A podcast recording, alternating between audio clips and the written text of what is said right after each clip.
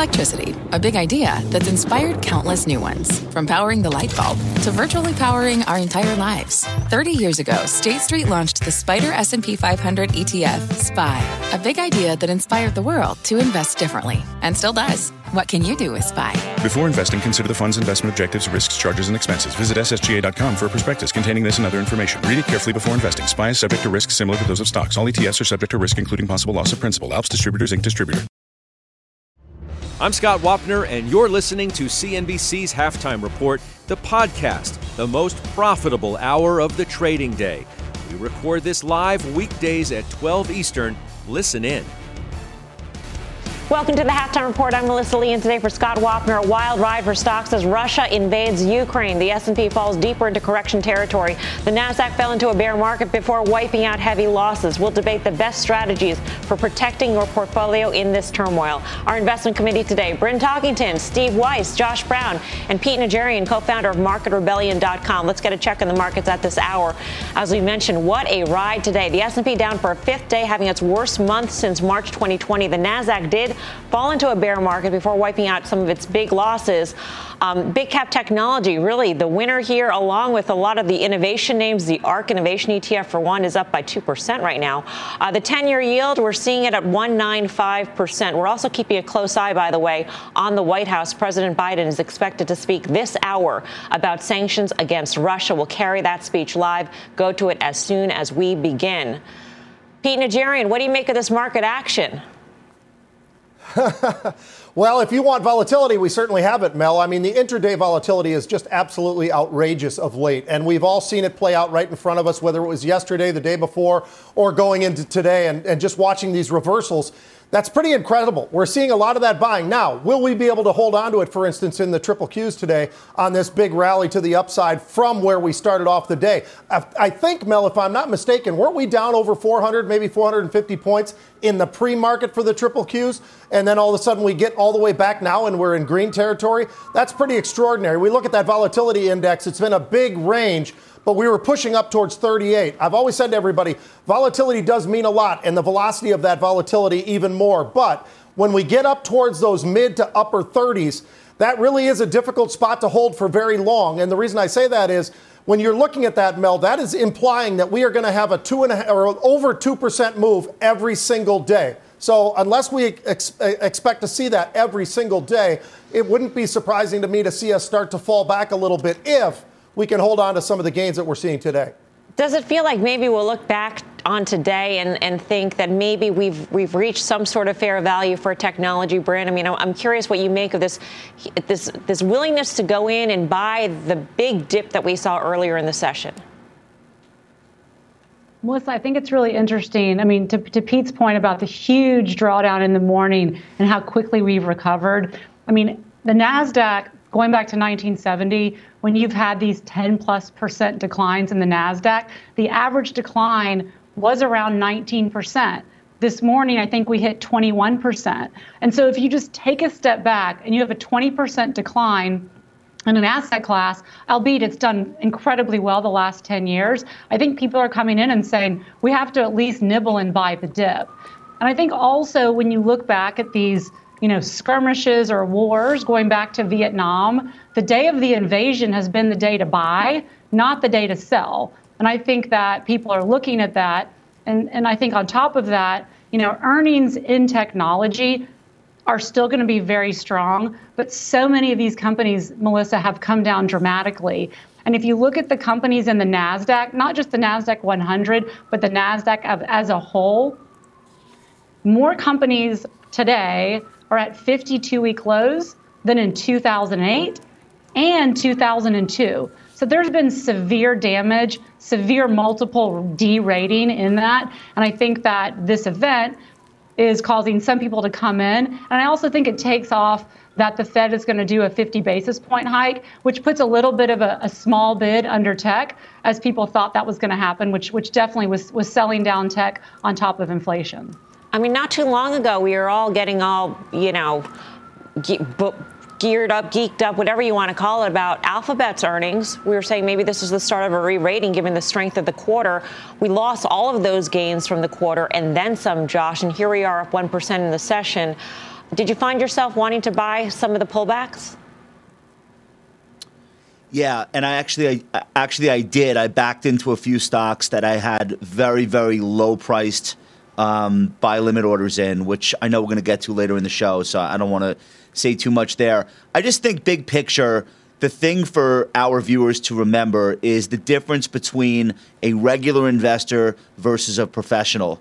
And everybody probably remembers back in the day when Maria Bartiromo uh, was hosting, and she would like start every interview with, "So, are you putting money to work here? Are you putting money to work here? Are you putting?"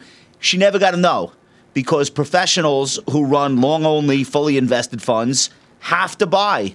They have to be doing something all the time. You're never going to hear a professional say, No, I'm not putting money to work here, if that's their mandate, the type of fund that they run. However, most of our viewers are not in that boat. They don't have to do something just because the market does something. And I've actually been listening to Steve Weiss on the show all year talking about his hesitance to just be throwing money into the market because it opened at 9:30. He's he's been right uh, to to to be somewhat hands off. I've been trying to communicate that message as well. It's not that we should be worried and never buy stocks. It's that we're not forced to. We're not compelled to. Almost everything is in a downtrend right now. I don't see that stopping.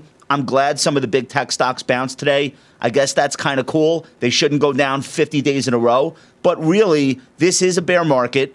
Statistically, I know it's not yet for the S&P, but trust me, it is in real life.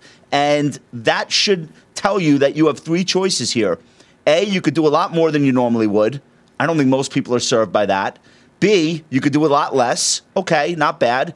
And C, what the majority of Americans are probably doing, you could do nothing. You could do nothing. So that's my message. I think it's important. You should stick to the strategy that you're running right now, not go in search of a new one, not look at what worked yesterday in the, in the market and try to emulate it. Sit tight. Let's see how this plays out. There's a long way to go uh, between what happened this morning and where things could be headed. Weiss, for a long time, you've been saying that you don't need to be in the market, as Josh had said, that you like cash right now. I mean, at what point do you say it, it, may be time to deploy some capital? I know that you don't feel the need to, you don't feel the pressure to. But when you see a turnaround like this, do you think maybe we've reached some sort of fair value point for technology? Well, I, I don't really think it's about fair value, and I agree with everything Josh said, and would point out that this is a lot like Pavlov's dog. Market goes down, and you know people think they have to buy. Professional managers think they have to buy. Keep in mind that most professional asset managers are not the asset allocators. You know, to put a point on what Josh was saying, they get allocated cash for their specific strategy, which is to invest that cash into stocks. So that's what they do. So the bell rings, market's down, and you invest. Look, geopolitical risk has, for the most part, been buying opportunities. But we haven't seen geopolitical risk like this. This is not some some you know skirmish in the Middle East between two of the countries there that don't like each other for the last 3,000 years. This is Russia making a major move into Ukraine that I believe will be followed up by China making a major move on Taiwan. So while there's temptation to buy when it's down, I don't think the market's done going down. And for all the people that criticize and say, hey, you can't pick bottoms, you can't pick tops, well, one thing I can pick, and that's to focus on risk management and protect my downside. I'd rather miss 10% to the upside versus current levels, which I think, by the way, as I said, will go lower, than catch the next 10% down because that takes so much more to replace and provide you with so much angst. So, look, so I'm still bearish in the market. I still believe we're in a bear market in a very unusual time. That's the perfect storm for equities with a rising rate cycle, with the Fed unable and unwilling to do anything to cushion the downside. The Fed put no longer exists. It hasn't looked for a long time, existed for a long time. So I'm content just staying in lots of cash maybe picking things here and there, but I'd rather be hedged and you know and not not lose more money because the pain of losing money, as I've said before, is much greater to me in terms of sensation than the victory in making money. All that said, Josh, you bought Meta today. Why Meta? So I bought Restoration Hardware. They, I know they call it RH now, but I, I'm not going to change the way I say it. And I bought Meta, and again, I backed into both of these. I had ex- extraordinarily ridiculous uh, purchase prices put in uh, a long time ago in these stocks. Never thought I would get them. It's actually miraculous that I did. Facebook, I bought right at the open at a 52 week low, like 190 and change. Um, I look like a genius a few minutes later. Uh, I don't know if this is a, a long term investment. It's probably more of a trade, um, but this is among those large cap uh, tech stocks that have already been cut in half and are now bouncing today for no other reason than maybe uh, there's nobody left to sell. We'll see what happens there. RH is a little bit different. That's probably the beginning of a new longer term investment position.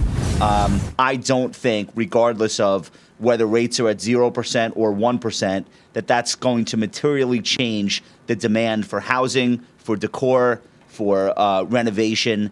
And I think RH is probably the highest quality company in the space. One of the best ways to play the idea that another 5 million uh, millennial households are going to form in the next couple of years. And uh, RH has great margins, great business model. It's Costco esque in terms of having that membership that keeps the fans of the brand continuing to come back there to shop.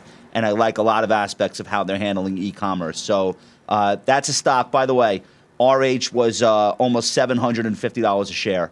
I bought it this morning at like th- uh, I bought it at like 360 something or 3 so like the, the idea of being able to get really high quality stocks at half the price they were selling at a few months ago is very attractive to me. I have a few more of these orders out there. We'll see what happens. I'll keep you guys updated. Um, but that's what I tend to be doing in markets like these. I don't want to bog down the conversation with this, but I mean, just because a stock was at 700 something dollars doesn't mean it should have ever been at 700 something dollars. So when, when people are thinking about buying stocks at a discount, um, what do you mean should? What, wait, what do you mean? What do you mean it, should though? Maybe it was overpriced then. Like maybe it, it never like deserved it that deserve? valuation. I mean, I'm, the notion that you're buying it at Yeah. half price implies that it should have been at that price to begin with, right? And so is that the way investors should view the market when it sees, for instance, the ARK Innovation ETF down whatever 70%?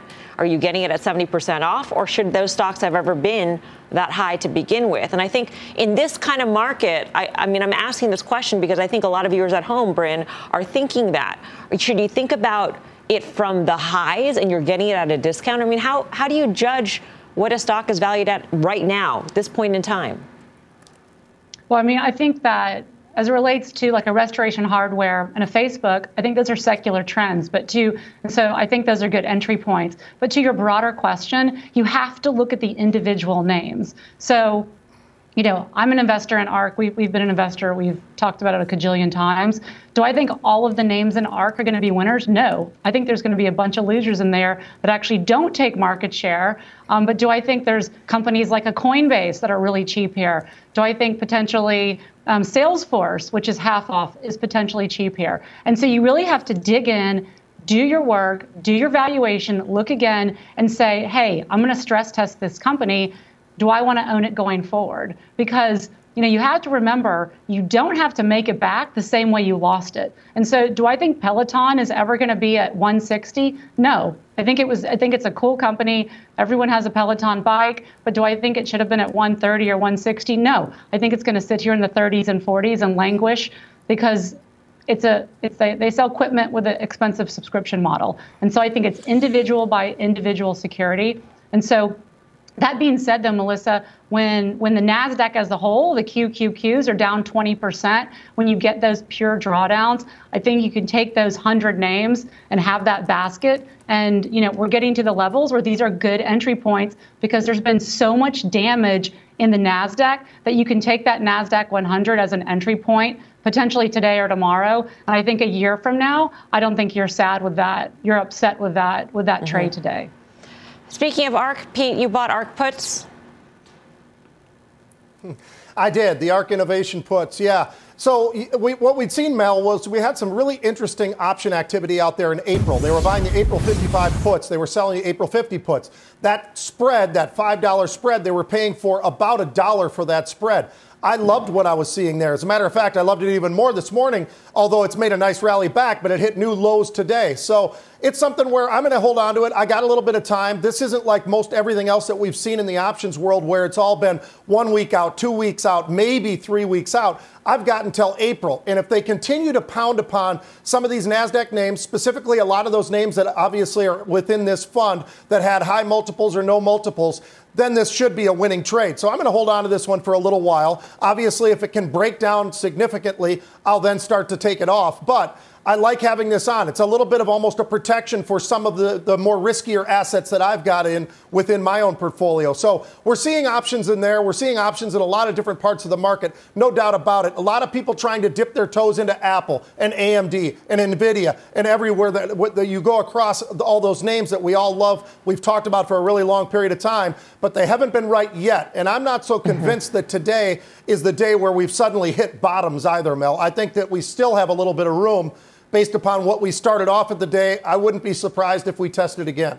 I mean, the troubling thing about Apple, you mentioned Apple, Pete, is that Apple, unlike a lot of the other mega cap tech stocks, Steve, Apple's actually down on the day. And, and, while it recovered some of its losses, it's still down about a percent. And Carter Braxton Worth of Worth Charting wrote this morning that Apple is on the verge of breaking the uptrend that it's been in, that's been in place since the COVID pandemic low.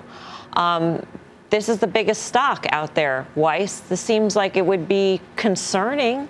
Is it to you? Well, that's one way to look at it, but I don't think you have to even, you know, bother with the technicals. As, as I mentioned earlier, I do think China going after Taiwan, and they don't have to physically invade. All they have to do is is just ratchet up, you know, the, the talk on it, which they were doing before the Olympics. And it's been my view for, for months now that after the Olympics they will do it. And guess what? Apple employs a million people in China, and while China is friendly with Apple because of who they employ there, that would be disastrous for their supply chain. So I think that's one reason why the stock's down. The other reason is, look, you know, the market's down, and it's an S&P component. Uh, it's of course a Nasdaq component. So that's why it should trade down. There's a there's a major you know valuation umbrella in the market still right now that exists. And you've still got the market trading at a slight premium to long-term historical multiple. Yet you've got Russia, Ukraine, you've got China, you've got you know consumer confidence at a 10-year low as of the last reading. I think that's even going to go lower, below 60. You've got in, you've got inflation that while it may have come down a little bit in some areas, it's going up in food, it's going up in energy, and people just can't afford to live month to month anymore. It's too challenging. So with that as the background, to me, the PE on the market should be at a discount to the historical level, not to where it is now. Just because stocks have come down, it doesn't make them any cheaper if the earnings have come down as well. So, Steve, what about rates though? So that's why the long what, answer. What about rates surprised. though? Because I'm sorry. What I, I wanted to ask what what about isn't the countervailing force to everything that you've just said why multiple should even be lower? The fact that we get that average long-term multiple historically, most of that period of time, interest rates were meaningfully higher. Like, doesn't that to some extent offset a lot of the stuff that you said. Not that it's going to save anybody, but just that yeah. here's why the, the multiple should be elevated above history. Josh, you make a great point, and, and, and I've thought about it. Um, but here's why I've discounted it because it's where it's where rates come from, and we've seen almost a doubling in the 10-year yield in the past year, and up significantly from just a few months ago when it was 1.2. So to me, it's the rate of change that nearer term is more controlling. Ultimately, you'd be right. Money is still going to be very cheap for sure, but the Fed has to get the rate up even more than the 2% or 2.5 to be able to do something, to have some arrows in their quiver if the country goes in recession. Right now, it doesn't. So, so I, I don't completely disagree, but I think the other forces are just too strong, mm-hmm. overpowering where rates are actually right now. Let's get more on rates and the Fed. Um, let's get to Steve Liesman. You're looking, Steve, at what the Russia-Ukraine crisis means for the red, the rate hike plan. I guess 50's off the table. Yeah, Melissa, Fed officials, uh, a bunch have spoken so far, saying They're monitoring the situation in Ukraine carefully for any potential economic and financial impacts, but they're sticking to their position that rates do need to go up. And markets, as Melissa suggests, are pricing out the most extreme moves by the Fed. Here's Loretta Mester, her remark just came saying the implications of the unfolding situation in Ukraine for the medium run economic outlook in the US will also be a consideration in determining the appropriate pace at which to remove accommodation. Notice he said pace, not they're consider it at all. And Richmond Fed President Tom Barkin saying, as a result of the Russian invasion, I don't think you're going to see much change to the underlying logic that rates need to normalize. Okay, so the initial market reaction has been to dial out the chance of a 50 basis point rate hike in March. That went from 66% a couple weeks ago, now down to 13%. But predictions for future rate increases, interestingly, they're pretty well intact. Take a look. March is dialed in at 100, May dialed in at 100. That's another 25 basis point rate hike.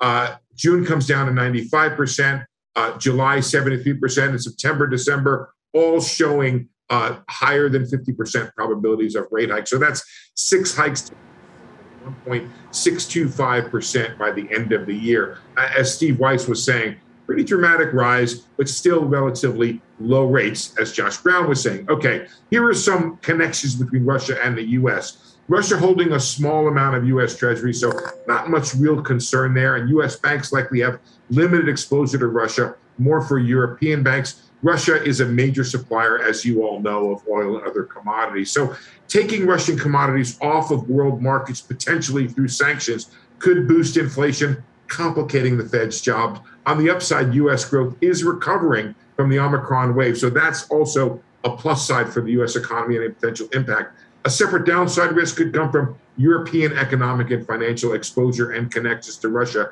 That could ricochet Melissa back on the US. So let's let's say that there was an oil shock, Steve, and it wasn't.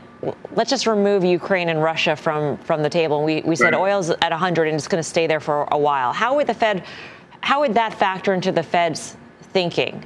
I mean, it's, it's under the rubric of geopolitical, and that might be seen as you know, trans. You look through it, et cetera, et cetera. But but if oil remains above 100, it's a headwind to the economy. It is inflation. Right, right, and and and you didn't use the Latin what is ceteris paribus, all other things being equal, which is I think what you meant. The Fed would step back, Melissa, from monetizing that and still continue, I believe, to withdraw stimulus from the economy, both through uh, uh, rate hikes and balance sheet reduction, because it would have to deal with the potential uh, impact both to actual inflation and to inflationary psychology. It will try to draw lessons from the 1970s, where it did essentially monetize an oil shock to the economy. So I, I, think that's what it would do, but perhaps do so more slowly and watch for other impacts, potentially to consumer sentiment and consumer spending that could create uh, underlying uh, declines in underlying demand.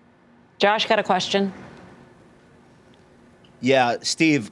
So when the Fed thinks about the events in Eastern Europe and and and as it pertains to Russia, they're probably or hopefully they're thinking about the, uh, the the impact on sentiment more than the actual impact on economics. Bank of America's out with a note saying that if you calculate all the S&P 500 sales to Russia, for example, it's about 0.1 percent or effectively zero. Right. Um, right. Russia's not really involved in supply chains.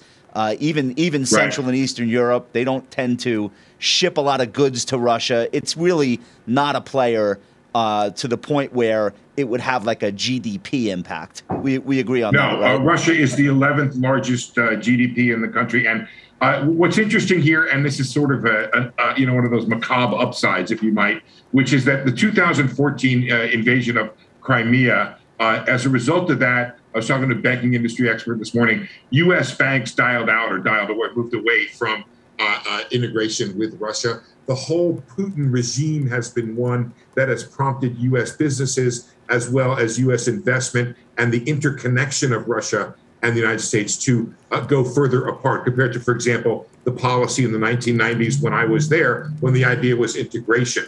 Uh, it's it's moved further apart. The bigger problem you want to watch out for, Josh, is this connection between Europe and Russia, which is obviously more more integrated. Sure. The other uh, caveat I'll give to my uh, answer here is we need to watch the sanctions. How deep do they go into the financial system?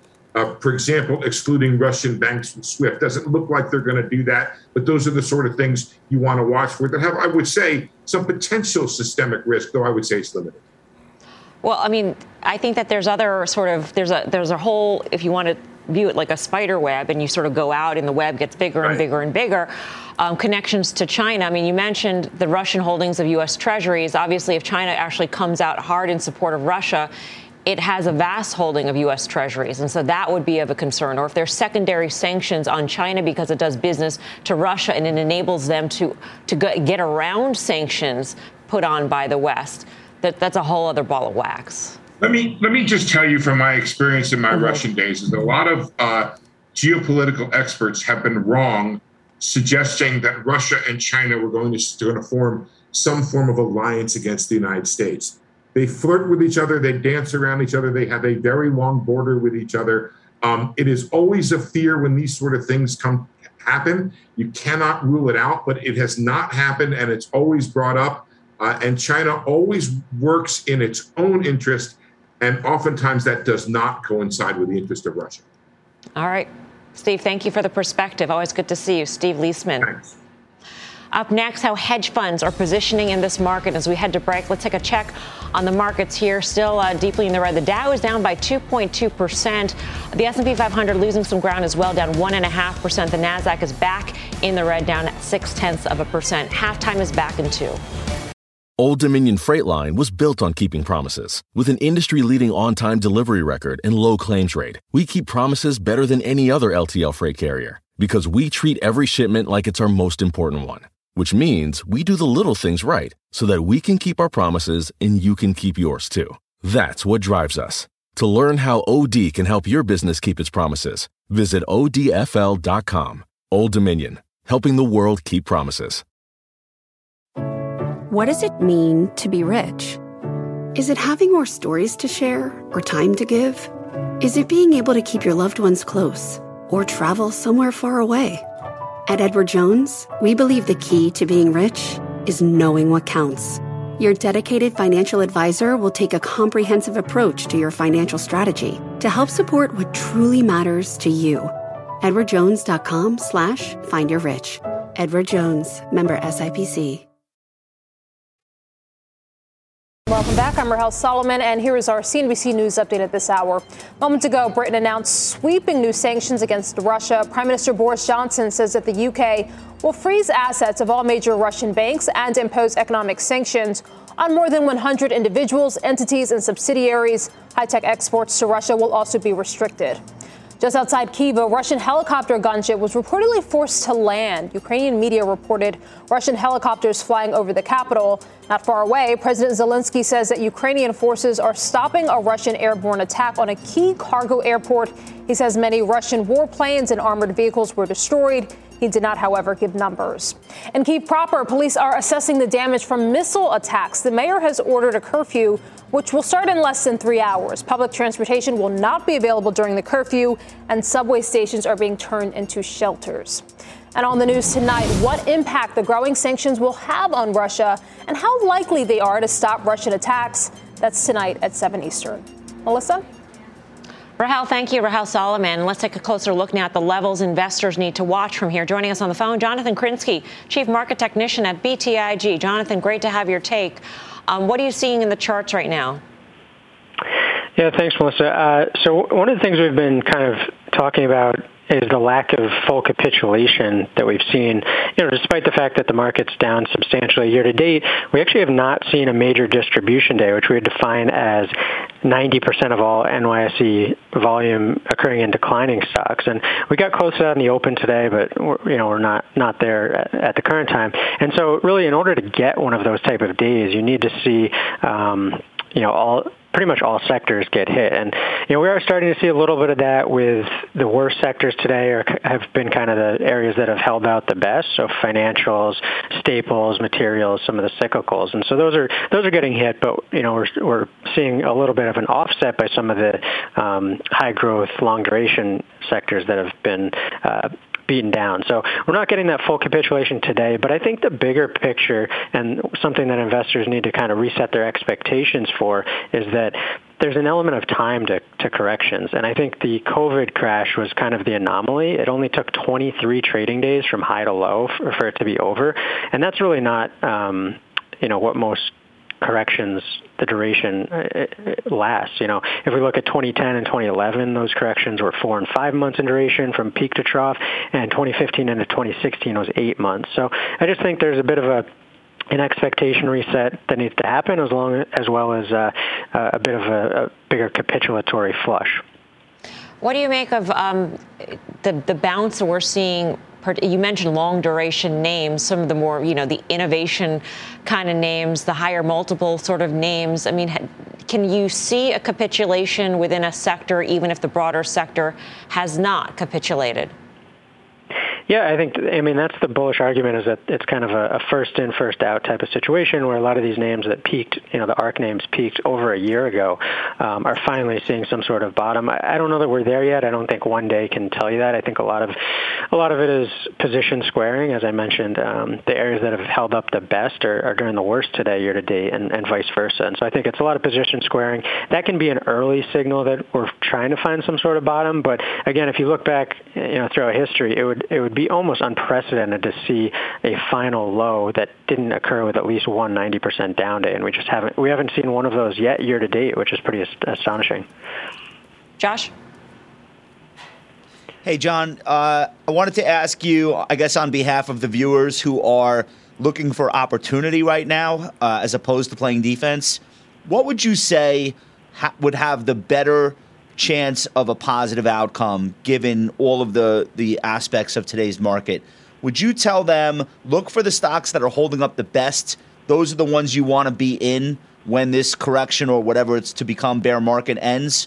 Or would you tell them, you know what, actually look for the large cap tech uh, or large cap growth names that are down 60, 70% because those are going to bounce the hardest uh, or have the most short covering or whatever. Like, which side of the fence would you tell people to play on if they're looking to be opportunistic today?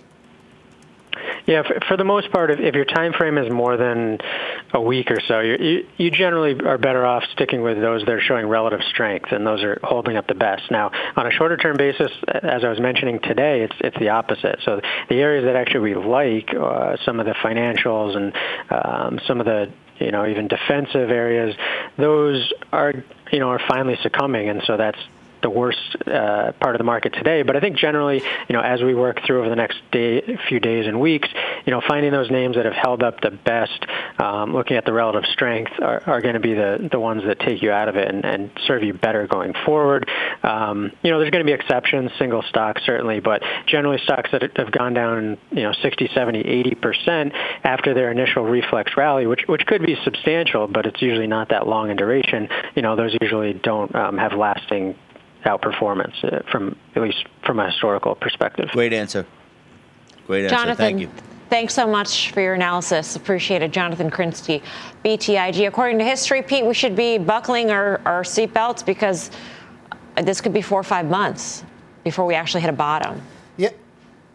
Right, and Jonathan was talking about you know looking for that full capitulation, which we has been mm-hmm. seeing. That's what he was just describing as well. So there's a lot of different pieces to this, Mel. I got to tell you, we we talked about this before the show, but we were looking at a lot of the different volatility that's being bought and the SPDR puts that are being bought, IWM puts that are being bought, triple Q puts that are being bought. So there's been a lot of folks out there that aren't missing what's going on and seeing that there still could be some downside. That's why I'm not so convinced that we haven't uh, that we have hit the down the, the lows of the of of what we're going to get before we start to move to the upside. And I think what Jonathan had to say says a lot about that. I also would say this I think there are names out there for the most part that do get crushed to the downside, maybe wrongly, those are probably going to be the best opportunities. I actually see a lot of names that are getting sold off with the markets that, that don't that, that are not getting hit enough, quite frankly, because of where they trade from a PE perspective. But I do think there are going to be some quality names out there, and that's what we're all looking for, of course. Josh found Facebook and a couple others.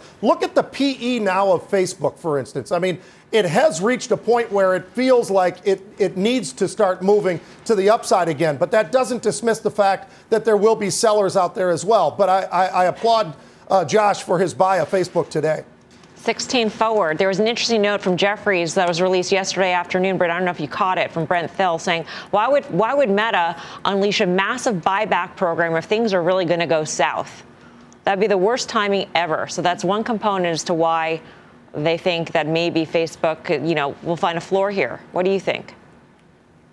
Well, I think that you know Facebook has been trading at a discount even prior to this huge sell-off after their earnings, a discount from a PE to the other Apples, Googles, Amazon, and Microsoft, because I think that you know first of all, a lot of people just don't like how Mark Zuckerberg still owns all of the voting shares, and they haven't been the best actors um, over the past five and six years, and so I think there's a discount there. But ultimately, if they continue to grow, and I think that the 10 billion they're spending in their version of the metaverse is actually a drop in the bucket to their balance sheet. And so I think that you will have value investors start coming in potentially to a Facebook because with their earnings growth and these low PEs, you have to just take a step back and just do the math.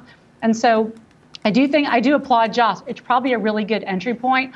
I can't bring myself to buy it just because of a million different reasons. I'd rather stick into the energy sector, but I definitely think you will see some value guys start to come in to this stock just because it is trading significantly less even than the S&P mm-hmm. and it's still growing quite quickly. Yeah. All right, let's bring in Leslie. And there's Picker a buyback, now. and it's a and it's and it's a yeah. big buyback. That's, that's that's what we meant. That was a that was a thrust of the note from Jefferies. Huge buyback underway. Um, all right, let's get to Leslie Picker now. She's looking at how this volatility could impact the largest investors and funds. Leslie, what'd you find? Hey, Melissa. So, macro hedge funds have been the real standouts so far in 2022, pulling in gains in January when others posted losses. We'll find out in a few weeks whether they successfully navigated this week's geopolitical events, although this is exactly the type of environment that would lead investors to allocate to macro funds. Macro funds bet on global bonds, currencies, commodities, and equities and position their portfolios based on probabilities of political and economic events. They're supposed to be experts in geopolitics. Now, after years of struggling and underperforming, macro funds gained 1.7% in January on an asset weighted basis, according to HFR. That compares to losses of 4% for hedge funds overall and negative 5% for the S&P 500 including dividends. We'll get returns for February in a few weeks time. Bridgewater is the largest and perhaps most well-known macro fund, solidly in the green during January. JP Morgan urging investors in a new note to hedge their geopolitical risk by increasing allocations to commodities, energy and materials, which the firm says would help diversify a portfolio in the face of rising inflation, geopolitical risks and COVID reopening. So against this kind of confluence of factors that are out there, people are talking a lot about just the role macro funds will play in this environment. Melissa? Leslie, thanks. Leslie Picker. Up next, we'll get to some more moves that our investment committee is making. Halftime is back in two. You seek the key, but first, you must learn the ways of precision, craft, and performance with Acura's all electric ZDX. With a premium Bang & Olufsen sound system up to a 313 mile range and a Type S variant with an estimated 500 horsepower, the ZDX is their most powerful SUV yet. Unlock the energy when you visit Acura.com to order yours today. B2B selling is tougher than ever, and we feel your pain. If you're struggling to close deals, consider giving LinkedIn Sales Navigator a shot. This sales intelligence platform helps professionals like you engage high value customers, drive higher revenue, and increase sales performance. Sales Navigator also guides you in targeting the right buyers, highlights key signals such as job changes or which accounts you should prioritize, and uncovers hidden hot prospects so you can find those buyers that are most likely to convert.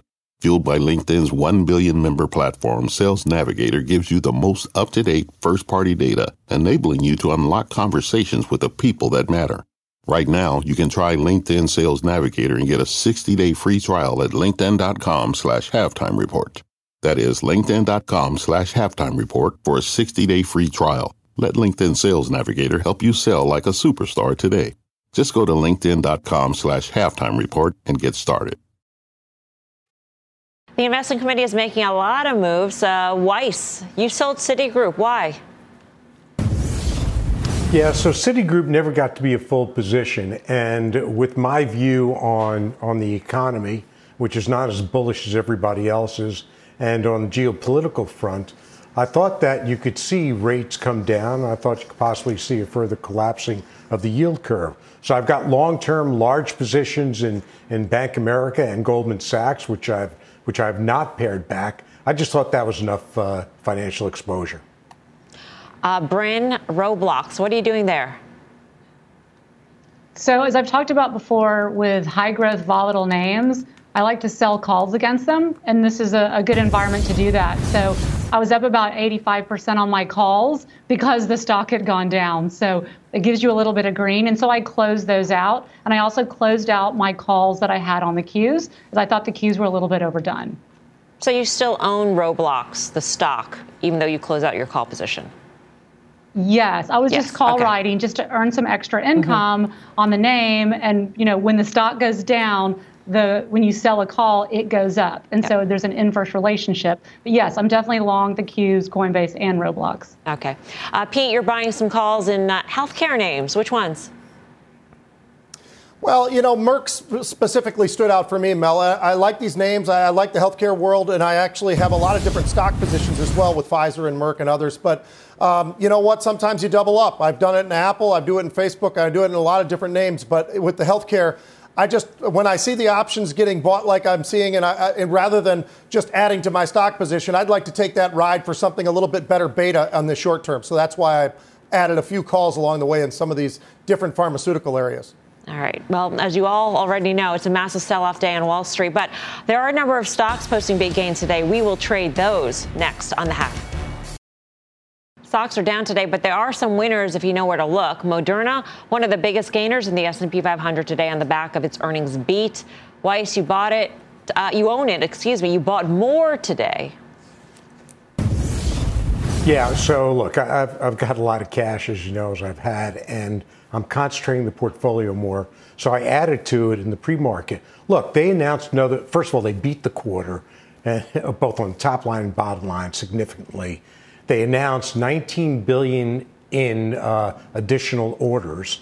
So it's five dollars times earnings, with now 44 therapeutics and vaccines in the pipeline it's still an extremely cheap stock. So I know I get a lot of blowback on what the stock's done. By the way, it's not alone in correcting massively, but I've said it before and I'll say it again. As you go out a few years, I believe this will be one of the most valuable healthcare companies in the entire world. So that's why I did. I also added to GXO, by the way, because that, they just blew out the quarter as well. Unique asset in the marketplace is showing incredible growth, made a phenomenal acquisition over the weekend. So I had added to that too. Again, bulking up the position. Getting back to the conversation we were having earlier about how to view a stock from where it's been, Pete, Moderna is down, what, 40 something percent year to date. Do you look at this stock and think if you hmm. bought it today, as Steve did, you'd be getting it at a 40% discount? versus the beginning of the year? You know, it, in this case, yes, Mel. I, mm-hmm. I, I, like the fundamental story behind behind Moderna, and I think that, that Steve's been all over this for a really long period of time, and I know it's been a very volatile stock, but. I will tell you, I mean, at these levels, I've been looking at this name for a long time. I have not been in it, but I have certainly considered on many occasions. This is definitely one that's on the table right now for me as well. All right, let's get to Live Nation, a big winner in the S&P today. The company reporting better than expected revenue. Josh, you own this one. Reopening is happening. It is hap- It is here, Josh.